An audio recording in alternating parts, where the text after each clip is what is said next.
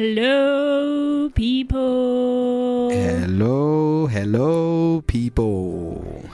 And welcome to the next episode of Oh, baby Bible stories with TNC. And today we're looking at the birth of Jesus.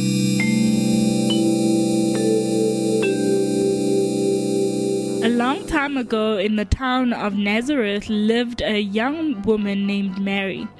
Mary did her chores, was kind to others, and loved God very much. She was engaged to being married to Joseph, who was a carpenter. Ooh la la.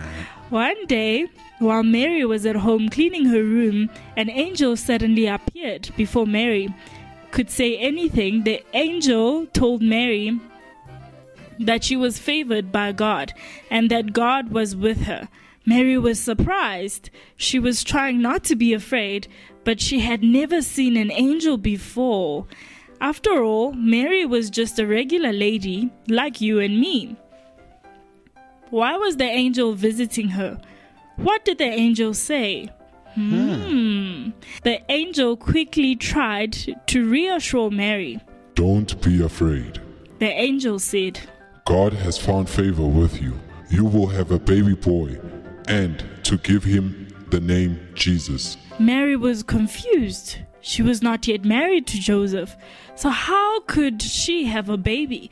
The angel thought that this might concern Mary, so he said, The Holy Spirit will perform a miracle, and because of this, your baby will be called the Son of God.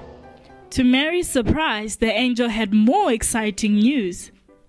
Even your cousin Elizabeth is going to have a son in her old age. Many thought she couldn't have children, but she is already pregnant. Nothing is impossible with God. Mary couldn't believe what she was hearing. She didn't know what to say. She realized that she was trembling and knelt down. When she was finally able to speak, she said, I am the Lord's servant, and I hope everything you have said will come true. Then the angel disappeared, and Mary was left alone. Soon after, Joseph found out Mary was going to have a child. Joseph was confused, as you can imagine, and upset by this. But the angel came to him in a dream and said, Joseph, don't be afraid to take Mary as your wife. The child Mary is going to have is God's son, and you are to give him the name Jesus. When Joseph woke up, he remembered what the angel had said. He knew that everything was going to be okay, and he wasn't upset anymore. In those days, the government decided that they should count everyone who lived in the area of the world. So Joseph had to take Mary to his town of Bethlehem to register. It took Mary and Joseph a long time to get to Bethlehem. They didn't have cars back then, so it probably took them a very long time to get there. This was very tiring for Mary because she was soon going to have a baby. When they reached the town, all the hotels were full and there was no way they could stay. Finally, someone felt bad for them and offered them a place to stay. They stayed in a small barn where animals were kept. In any case, doesn't it seem strange that Jesus, the King of the Jews, wasn't born in a fancy palace or even a hospital? Hmm.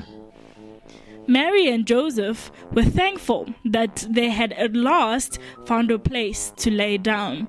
It was warm and there was plenty of straw to lay on. That night, an exciting, wonderful thing happened. Mary and Joseph had a baby.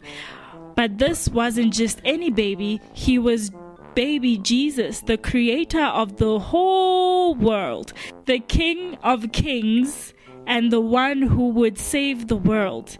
The little baby boy fell asleep in Mary's arms. She wrapped him in clothes and laid him uh, in a manger.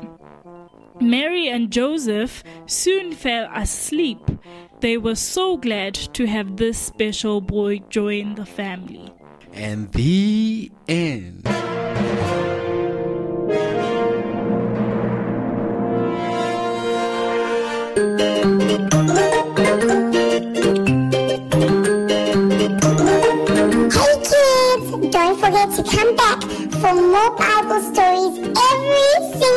week. Let your mommy and daddy help you to go to www.directtothefem.co.za. See you next week. Bye.